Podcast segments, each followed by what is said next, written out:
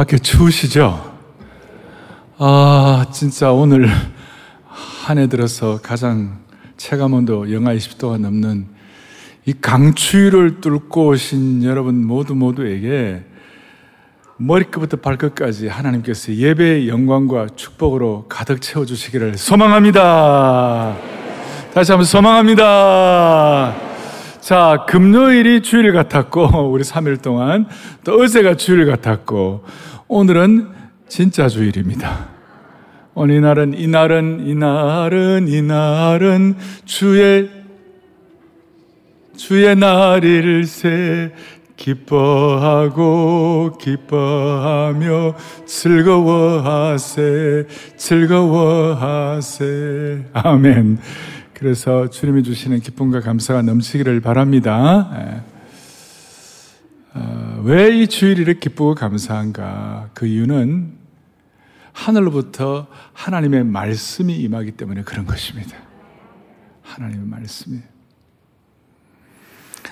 오늘 23절에 보니까 뭐라고 되어 있냐면, 그러므로 천국은 그 종들과 결산하려 하던 어떤 임금과 같다. 임금과 같다.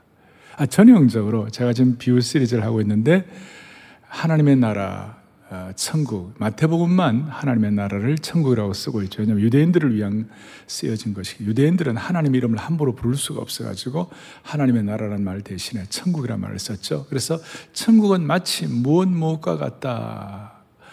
하늘로부터 주시는 하나님의 말씀은 오늘 하나님의 나라는 그 종들과 결산하려 하던 어떤 임금과 같다. 뭘 결산할까? 오늘 결산에 대한 것, 오늘 제목을 한 해를 어떻게 마무리할까? 부제는 용서의 기적에 대해서 같이 나누는 것입니다. 그래서 오늘 먼저 생각할 것은 기독교는 용서의 종교입니다. 용서는, 왜냐하면 용서는 하나님께로부터 시작해서 우리에게 내려온 것입니다. 이게 어떻게 보면 3일 동안의 우리 수양의 마지막 날, 마지막 시간으로 할 수 있는데요. 용서는 누구로부터 내려왔다고요? 하나님께로 내려왔어요. 그래서 복음의 은혜가 없으면 결코 용서가 안 되는 것입니다. 그리고 용서가 제대로 안 되면 여러분 마음이 지옥입니다. 그리고 기독교 용서는 주체가 내가 아니라 하나님이신 것입니다. 보통 우리가 용서를 얘기할 때 세상적인 사고방식은 뭐죠? 내가 용서하고, 뭐 내가 어떻게 하는 것이죠. 내 사고방식과 판단 기준으로 이렇게 용서를 하고 안 하고를 결정하는 것입니다. 기독교 용서는 아주 독특한 것이 뭐냐면 피해자가 자기 희생을 통해서 용서의 문을 여는 겁니다. 어떻게 보면 너무 억울한 겁니다. 피해자가 자기 희생을 통해서 용서의 문을 여는 것입니다. 예수님이 그렇게 하셨어요. 하나님의 아들 독생자로 이 땅에 내려오셔가지고 십자가에 못 박히심으로 어, 용서하시는 하나님의 독특한 용서 방식이에요.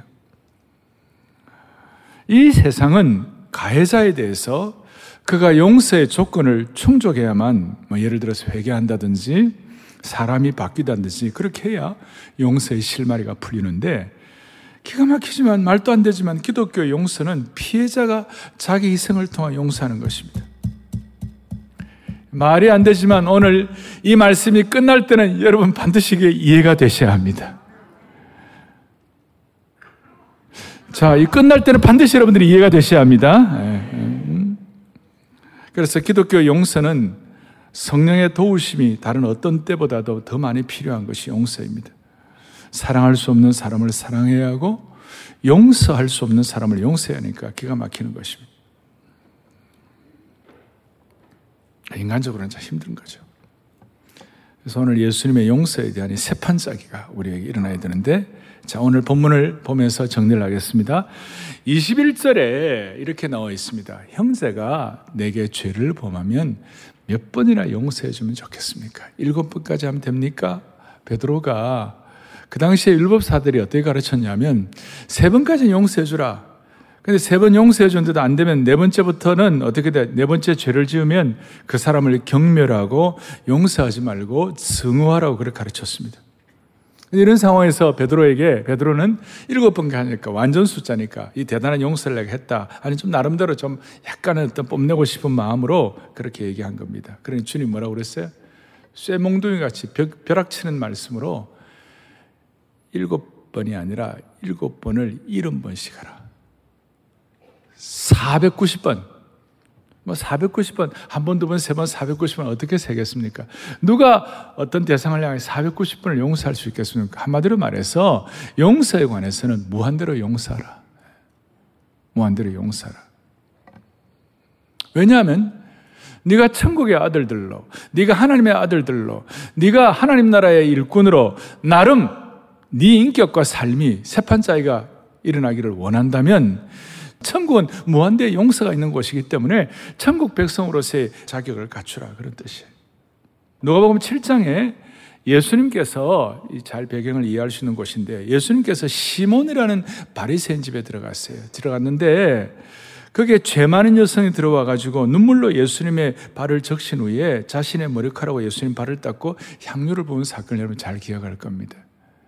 자, 그때 이 39절에 보면 이 바리새인인 시몬이 이 예수님은 선지자도 아니다. 자기에게 이렇게 발을 이렇게 향유를 붓고 발을 닦는 사람이 죄인인 것도 모르고 이렇게 하니까 이거는 선지자도 아닌데 이런 식으로 막 힐난하는 마음이 그냥 하니까 예수님께서 그랬어요. 너는 너 그런 식으로 얘기하지 마. 너는 내게 발 씻을 물도 주지 아니하였으되 이 여자는 눈물로 내 발을 씻기고 그 머리털로 닦았다. 너는 내게 입 맞추지 아니하였으되 그는 내가 들어올 때부터 내 발에 입 맞추기를 그치지 아니하였다. 너는 내 머리에 감남류도 붙지 않았는데 그는 향유를 내 발에 부었느니라. 그러면서 주님 뭐라고 말씀하시는가? 이 여인의 47절에 많은 죄가 사여졌도다. 왜냐? 이는 그의 사랑함이 많음이라. 사함을 받은 일이 적은 자는 적게 사랑하느니라. 용서에 관해서는 많이 용서받은 자가 용서할 수 있다는 것이에요. 많이 사함받은 자가 많이 살수 있다는 거예요. 적게 용서받은 자, 적게 용서할 수밖에 없는. 그러니까 용서와 사랑과 내가 용서받은 수준과 사랑받은 수준이 남을 사랑하고 남을 용서하는 수준과 정비례한다. 내가 용서받는 수준이 남을 용서하는 수준과 같이 간다. 그 말이에요. 그래서 시몬과 주님을 비교해 보면 바리새인인 시몬은 정죄에 더 관심이 가 있었고 예수님은 구원에 더 큰 관심을 가지셨습니다. 21세기 코로나 팬데믹을 지나는 우리들에게도 똑같습니다. 오늘 우리는 정죄하고 용서하지 아니하고 비판하는 것에 우리의 관심을 기울이는 것이 아니라 예수님의 구원에 관심을 기울여야 할 줄로 확신합니다. 이게 은혜의 주류에 서는 거예요. 그러니까 우리식으로 말하면 용서로 어둠을 밝히고 용서의 믿음 보고를 하고 용서로 에너지를 주는 것 이런 거에다 관심을 기울여야지 세상은 비판과 정죄가 옛날부터 지금까지 판을 치고 있는데 우리가 관심을 기울여야 할 것은 구원이라는 것입니다. 연말을 맞이하여 사랑의 교회는 오늘 결심을 해야 합니다. 정죄보다는 구원과 용서와 사랑과 남을 세우는 믿음에다가 집중해야 할 줄로 믿습니다. 그런데 문제는 저와 여러분들은요, 남 비판하고 정죄하고 상처받는데 선수들이에요. 그렇지만 여러분과 제가 손볼 사람이 몇 명 있고 용서하지 않는 한 우리의 영이 비판하고 용서하지 않는 한 우리의 영은 계속 무기력해지고 무능력해지고 헤매게 되는 게 돼. 우리의 영은 비판하고 용서하지 않는 난 무기력하고 무능력하고 헤매게 되는 것이. 한국 교회가 비판의 영에 사로잡히지 아니하고 남을 격려하고 남을 위해 기도하는 사람 되기를 바라는 것입니다. 왜? 우리 주님이 그렇게 하셨기 때문에. 우리 주님은 가늠하다가 잡힌 현장에서 잡힌 여인에 대해서 주님은 그 여인의 정죄에 관심을 기울인 것이 아니라 뭐라고 그랬습니까? 나도 너를 정죄하지 아니하노니 가서 다시는 죄를 범하지 말라. 예수님은 지금 이 여인의 죄가 사소하거나 죄가 아니라는 말씀을 하는 것이 아니에요. 예수님은 이 여인에게 정죄의 형태를 씌우지 아니하고 그 여인이 다시 살아날 길이 무엇인지를 말씀하는 거예요. 어떻게 하면 다시 살아날 것인가? 다시는 죄를 짓지 말라는 예수님의 말씀은 죄를 지은 여인이 구원받고 다시 사는 길인 줄로 믿습니다. 그래서 오늘 이 본문을 통해 우리에게 놀라운 깨달음을 다시 한번 정리하게 하시는데 우리 23절 아까 천국은 마치 뭐라고 그랬습니까? 그 종들과 결산하려던 어떤 임금과 같은데 24절에 보니까 무슨 결산이냐? 결산할 때 얼마 빚진 자 하나를 데려왔어요? 1만 달란트 빚진 자 하나를 데려왔어요. 여러분 지금 우리가 1만 달란트 뭐 얘기를 많이. 달란트 얘기를 할 때 이거 굉장한 큰 금액이다 이런 얘기를 하는데 제가 좀 실감나게 말씀을 좀 드릴게요. 역사가들 조세푸스나 해놓은 것들을 제가 보면서 좀 정리를 했는데 당시에 이 달란트는요 한 사람이 젊은이가 짊어지고 갈 만한 제일 큰 무게 단위가 이 달란트였어요. 1만 달란트니까 엄청난 것이었어요. 그때 보니까 팔레스타인, 유대, 사마리아, 그리고 갈릴리 이 전 지역의 1년 세수가 800달란트 밖에 안 됐어요. 그러니까 국가 1년의 전체 세수가 그 지역의 세수가 800달란트니까 전 국가의 12년 예산보다 큰 거예요. 엄청난 돈이에요. 역다 25장에 보니까 유다왕 아마샤는 용병 10만 명을 고용했는데 용병 10만 명을 고용하고 난 다음에 지불한 용병 지불 그 비가 얼마냐? 은 100달란트밖에 안 되었어요.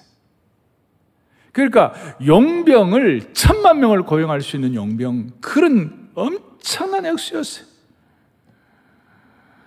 사랑하는 여러분, 이게 뭐 측정 불가능한 것이죠. 마치 용서가 490번 무한대 하는 것처럼 빚진 게 무한대예요. 아마 이 사람은 그 임금의 어떤 국가 관리를 하는 종, 그 관료관이었겠는가, 종이 아니었겠는가. 그래서 거의 국가를, 거의 나라를 팔아먹을 수준이었어요. 그래서 25절에 보니까 갚을 것이 없는지라. 주인이 명하여 그, 모, 그 몸과 아내와 자식들과 모든 소유를 다 팔아 갚아. 이렇게 얘기하니 26절에 아이고야 주인 나는 아무것도 나는 뭐 도저히 내, 나를 좀 참아 주십시오. 그 다음 말들이 말이 참 우리가 이해한 거예요. 갚으리이다. 갚을 수 있어요? 죽어도 못 갚아요. 근데 갚는다고 얘기를 한 거예요. 그러니까 말도 안 되지만 그 다음 27절 18쭉 보면 그 종의 주인이 불쌍히 여겨 스플랑크 니조마이 마치 누가복음 15장에 아버지가 아들을 불쌍히 여기고 예수님이 무리를 민망히 여기는 마음과 똑같이 불쌍히 여가지고 그 빚을 어떻게 했습니까? 다 탕감하여 주었다.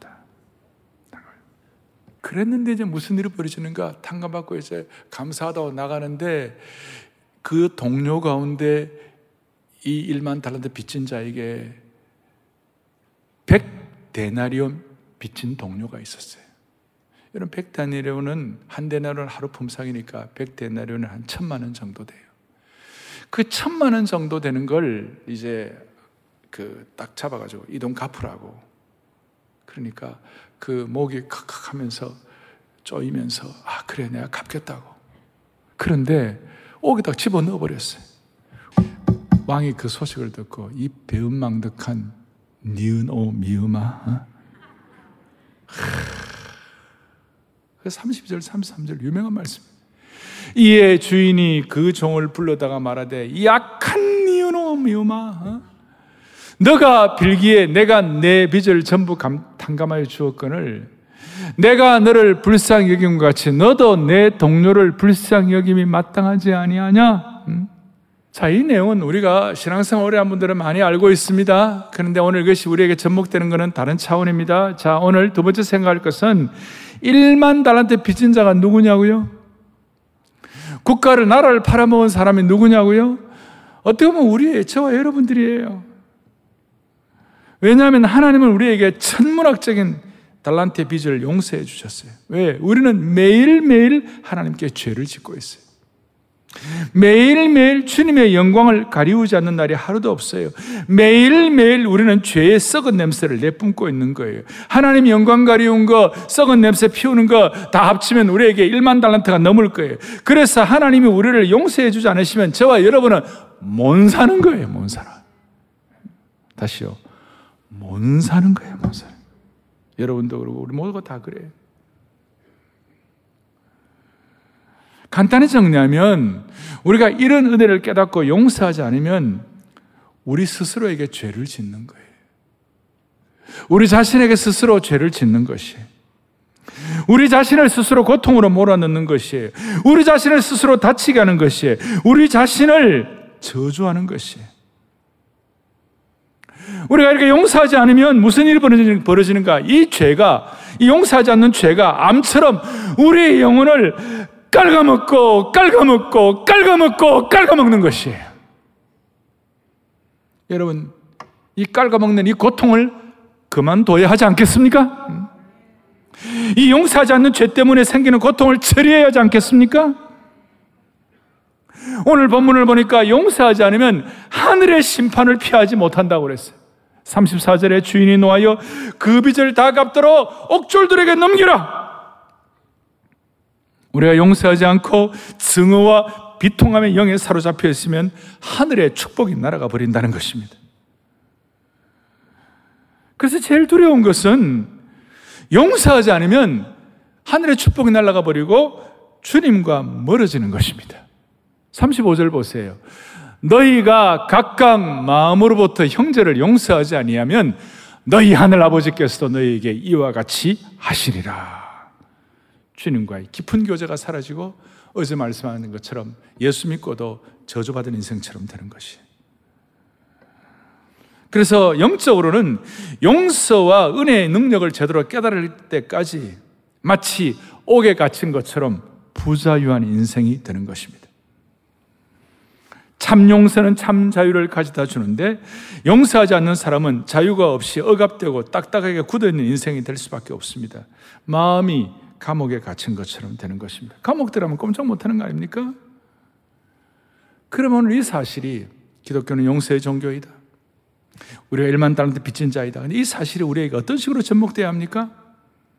먼저는 용서에 대한 잘못된 생각을 좀 정리를 해야 하는 것입니다. 제가 이렇게 설교를 드려도 많은 분들이 이렇게 반응할 수 있습니다. 목사님, 그 사람이 내게 한 짓 아시느냐고. 그 사람은 지금도 나를 괴롭힌다고.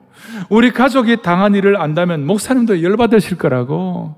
제가 받은 고통만큼 그들도 겪어야 합니다. 그렇게 수치와 부끄러움을 당했는데 내가 어떻게 그 사람을 용서합니까? 그 사람 용서 못 합니다. 여러분, 제가 이 용서에 대해서 얘기할 때 우리가 용서에 대한 생각을 좀 정리를 해야 합니다. 무슨 말인가 하면 제가, 제가 말씀드리는 용서는 잘못을 허락한다는 뜻이 아니에요. 악한 행동을 정당화시키는 것도 아니에요. 그들의 죄를 간과하겠다는 뜻도 아니에요. 어떤 사람이 계속 상처 준다고 할 때 그, 그걸 그냥 덮는 것도 아니에요. 우리를 짓밟게 가도록 내버려 두는 것도 아니에요. 일어난 일에 대해서 잊으라는 것도 아니에요. 상처받지 않았다고 일부러 가식하는 것도 아니에요. 뭐 용서했다고 뭐 그 사람에 가갖고 말하는 것도 아니에요. 제가 오늘 말하는 용서는 뭐냐? 이 말씀을 드리는 이유는 근본적으로 나는 더 이상 과거에 매이는 삶을 살지 않겠다고 용기 있게 결단하는 것이 제가 말씀드리는 용서가 되는 것이에요. 용서는 현재를 미래로 날아오르게 하는 독수리의 영혼의 날갯짓인데 그렇게 해야 되는데 죄를 지은 사람을 풀어줌으로 내가 영적으로 자유로워지겠다는 단호한 결단을 해야 하는 것이에요. 그래서 영적으로 소심한 사람은 용서가 잘 안 돼요. 오늘 이 말씀 믿고 영적으로 단호하게 결단하고 기백을 가지면 가능하게 되는 것이에요. 우리의 용서가 고통을 부정하거나 과거를 바꾸라는 것은 아니지만 나를 감옥처럼 옥죄이고 나를 상처 주게 하는 고통의 껍질을 부자유의 갑옷을 깨버리는 것입니다. 그래서 오늘 이 주일날, 이 송년주일날 하늘을 결단하면서 모든 아픔과 상처와 어려움들을 용서의 강물에다가 떠내려 보내길 수 있기를 바라는 것입니다. 예. 아, 그래서 앞으로 나가야만 하는 겁니다. 앞으로 나가야 하는 것입니다. 과거에 대해서 얽매이지 아니하고 미래의 이력서를 쓰겠다는 결심과 선택을 해야 하는 것입니다. 그러므로 우리는 나에게 피해를 끼친 사람이 잘못했다고 고백하지 않아도 우리는 용서할 수가 있습니다. 심지어 관계 회복이 없어도 용서할 수가 있는 것입니다. 용서는 마치 구원과도 같아서 다른 사람이 용서받을 만한 일을 하지 않아도 용서할 수가 있는 것입니다. 상대방이 몰라도 용서할 수가 있습니다. 용서는 내 마음의 문제이기 때문에 그가 용서를 청하지 않아도 용서할 수가 있는 것입니다. 그것은 구원의 원리와 똑같습니다. 내가 용서받을 만한 일을 했기 때문에 구원받은 것이 아니에요. 하나님의 은혜로 내가 구원받게 된 것입니다.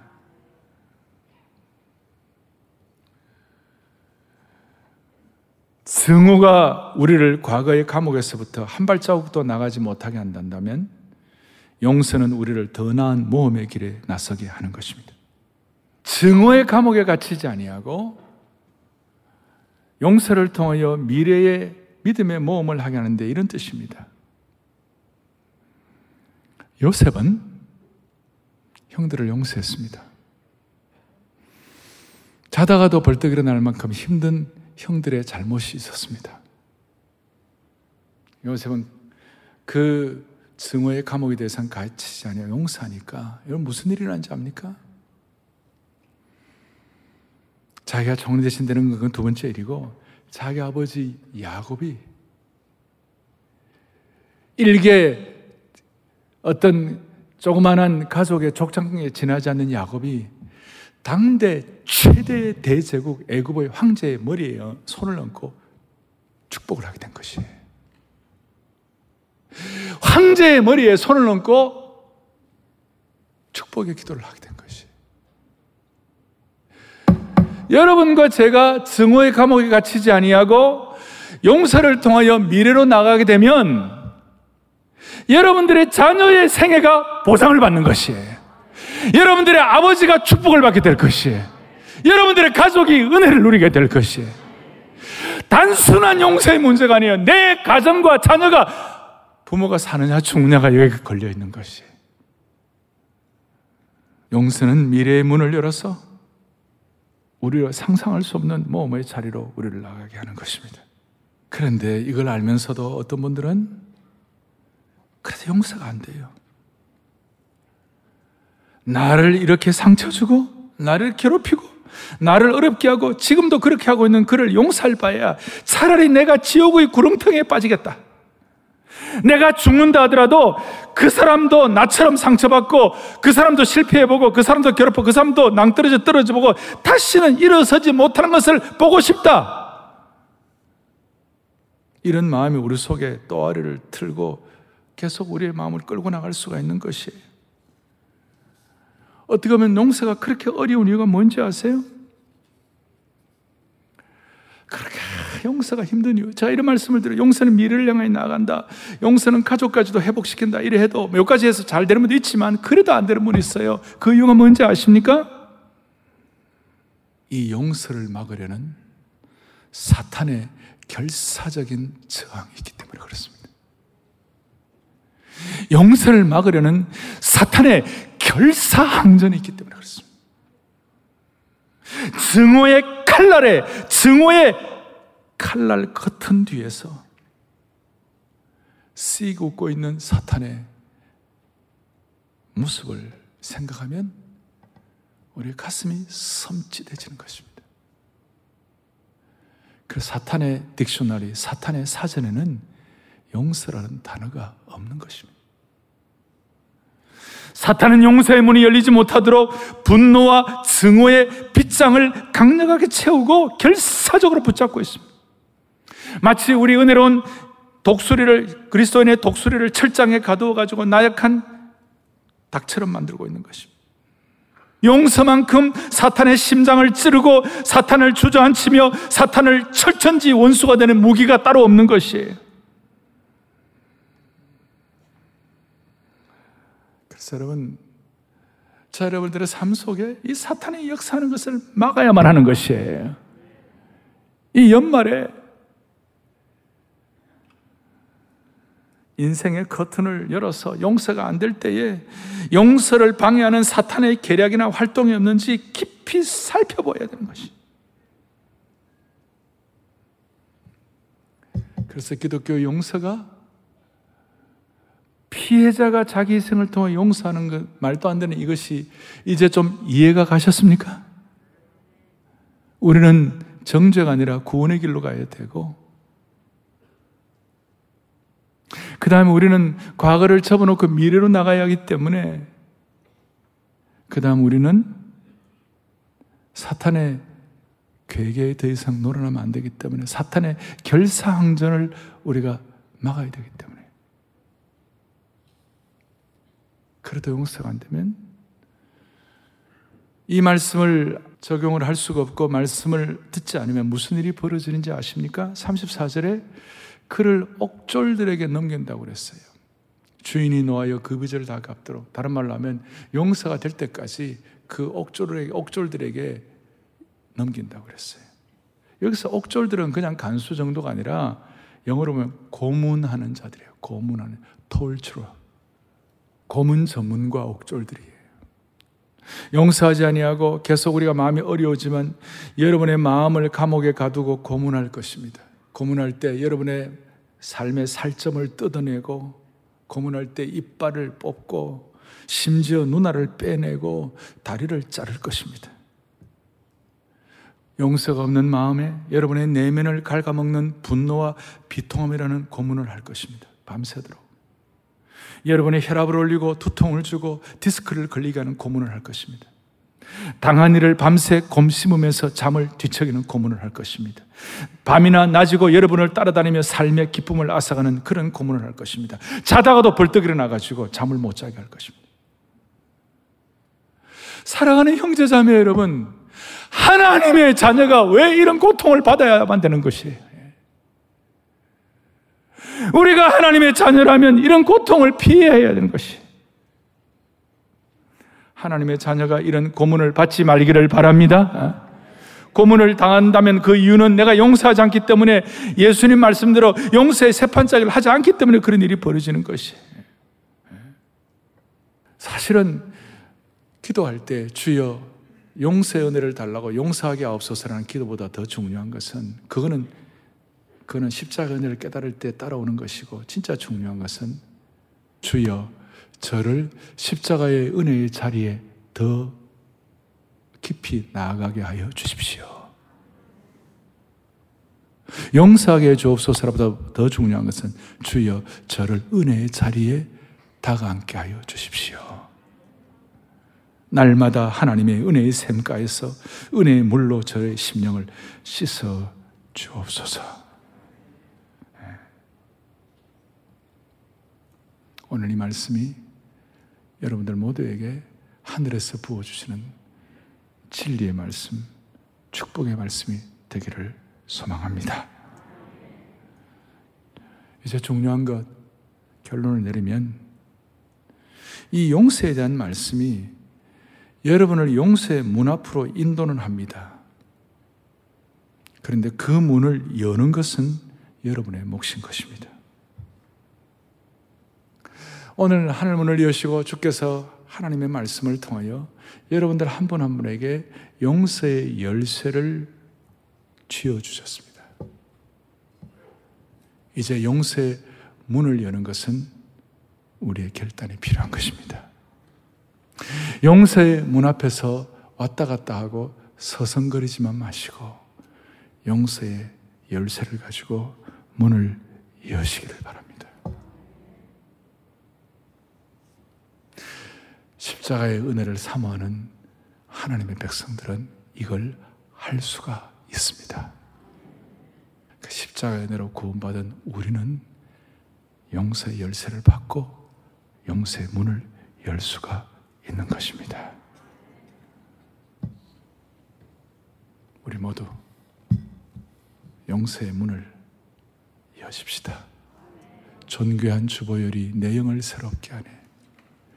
존귀한 주 용서가 내 영을 새롭게 하네. 찬양하면서 결단하십시오. 연말을 하나님이 가장 기뻐하실 것입니다. 존귀한 주보여 내 영을 내 영을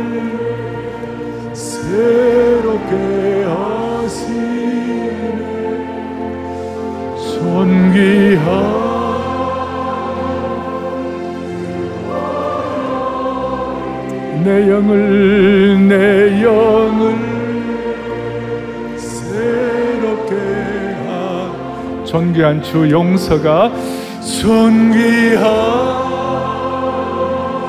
주 용서 내 영을 새롭게 하네. 내 영을 새롭게 하시.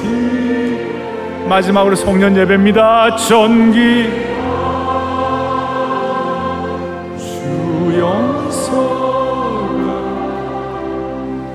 내 영을 새롭게 하네. 가슴에 손을 얹겠습니다. 간절한 마음으로 용서의 열쇠를 사용하십시오. 살아계시고 영화로우신 하나님 아버지 한 해의 마지막 이 귀한 시간 결단할 수 있는 말씀을 주신 주님을 찬양합니다 모든 어려움과 문제를 주님께 의탁합니다. 주님의 주권에 맡깁니다. 우리의 마음이 지옥이 되지 말게 하여 주옵소서.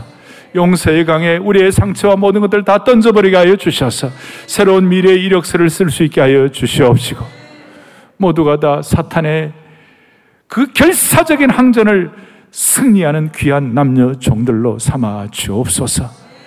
용서에 대한 기도 이전에 우리가 먼저 하나님의 더 큰 은혜의 자리에 나갈 수 있도록 우리의 마음의 소원을 함으로 말미암아 우리를 얽매이고 있는 모든 짐들로부터 자유롭게 될 수 있도록 우리 성도님들 한 분 한 분 예배의 영광과 축복이 충만하게 하여 주시옵소서.